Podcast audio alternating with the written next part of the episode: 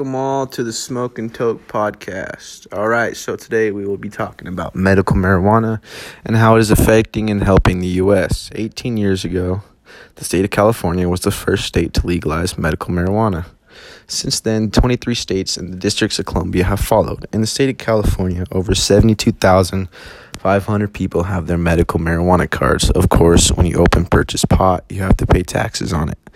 The war on drugs produced introduced by President Nixon in July of 1971 set weed back from being legalized.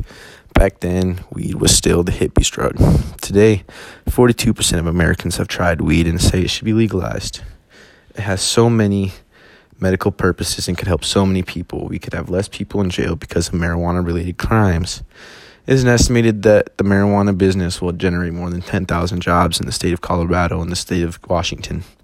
The cannabis or hemp plant originally evolved in Central Asia before introduced to the plant to into Africa. Europe eventually the Americas. Hemp fiber was used to make clothing, paper sails, and rope, and its seeds were used as food. Because it is a fast growing plant that's easy to cultivate and has many uses, hemp was widely grown throughout colonial America and at Spanish missions in the Southwest.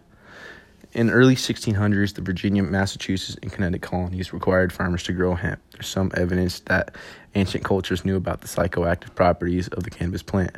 They may have cultivated some varieties to produce higher levels of THC for the use in religious ceremonies or healing practices. The drug has been used for more than 500 years. Why take it away now?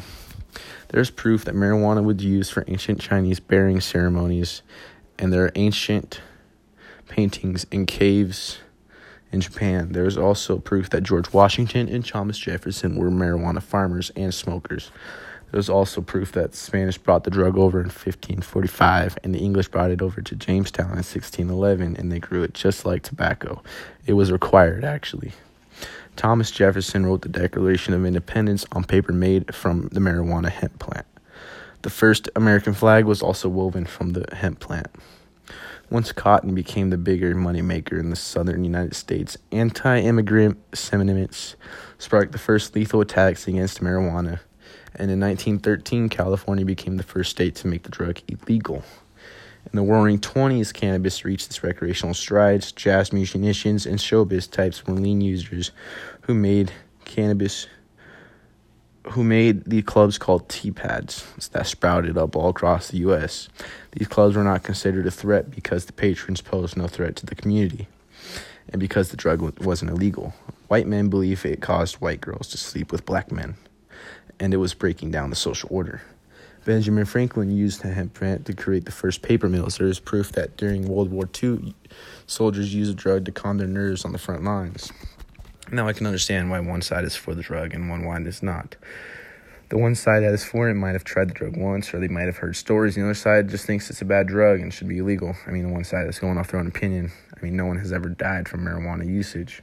More people die from forks and books than marijuana. So does that mean we should outlaw forks and books? Both sides have their opinions and their facts. Both sides can come to an agreement about the issue. There was a reporter named Alex Berenson who was against marijuana legalization, and maybe for a good reason. His wife is a forensic psychiatrist, and she evaluates the criminally ill. And she reported that nearly all her patients has used marijuana heavily before they committed their crime. Marijuana drives a surprising amount of psychosis. Psychosis is a known factor for violent crimes. People with schizophrenia commit violent crimes at rates far higher than healthy people. Their homicide rates are about 20 times as high, too. Worse, they commit the most of that crime while they are under the influence. Since cannabis causes paranoia, not even advocates dispute that the fact of psychosis, and it is not surprising that it would have driven violent crime. And in fact, there are a number of good studies that show that users have significantly higher violent rates than non users. Now, I don't believe that anyone should go to jail or prison for using marijuana, that the law should use a different route towards pot users, but we should help them help us the law should spend more money warning young people about risks of the drug. Because not everyone needs to use the drug. I wish I never used the drug. It cost my family so much money. It's not even funny. And for the people for the legalization of marijuana should keep fighting for what they want because that's the only that's the, that's the only way that they will get this drug legalized in all states. But there is another side that presents the facts. you would have to smoke 20,000 joints in 20 minutes in order to even feel some overdose effects. I challenge anyone to do that. You can't find a single case where someone has died from marijuana usage. My personal opinion about marijuana is if people want to use it, let them. People would have to, wouldn't have to hide the drug anymore or be so scared when they get pulled over just because they got a little bit of pot on them. The drug has so many more uses than just keeping people stoned. It helps kids with seizures, control those seizures.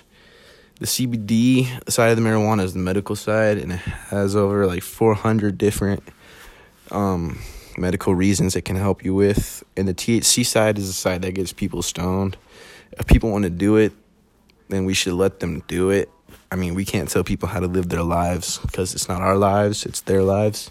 We have our own lives to worry about. If people back in the day smoked it and used it for several different things than just smoking it and getting high, then we can just find another way to use it and just get high. Some people even think that the plant has a ritual side to it, but if people want to be against the plant, against marijuana, that's their choice. We all have choices in this fine world we live in, and everyone, like it or not, will have to make a choice some type of every day in their lives. So whether it's to have a blueberry muffin instead of a cherry, that's a choice you would have to make. Just like it's people's choice not to like marijuana. If you don't want to like marijuana, we should make it illegal and keep throwing these people in prisons and jail where they could be raped and murdered just for small weed related crimes. I get if someone has like hundred pounds on them. I mean that's that's way too much to be carrying, and but if it's like a small ounce or even just a couple grams, we can come to a.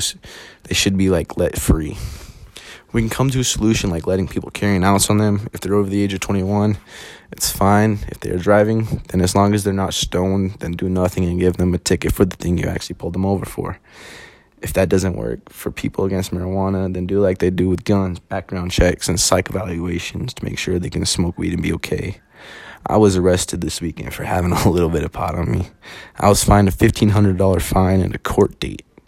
That to me is absurd. I'm just a kid in high school. I have no mm-hmm. job. What gets me is why I'm being arrested when there are people out there selling meth and heroin. I'm just smoking a little bit of pot, and I wasn't even caught smoking the pot. But that's my podcast. Thank you.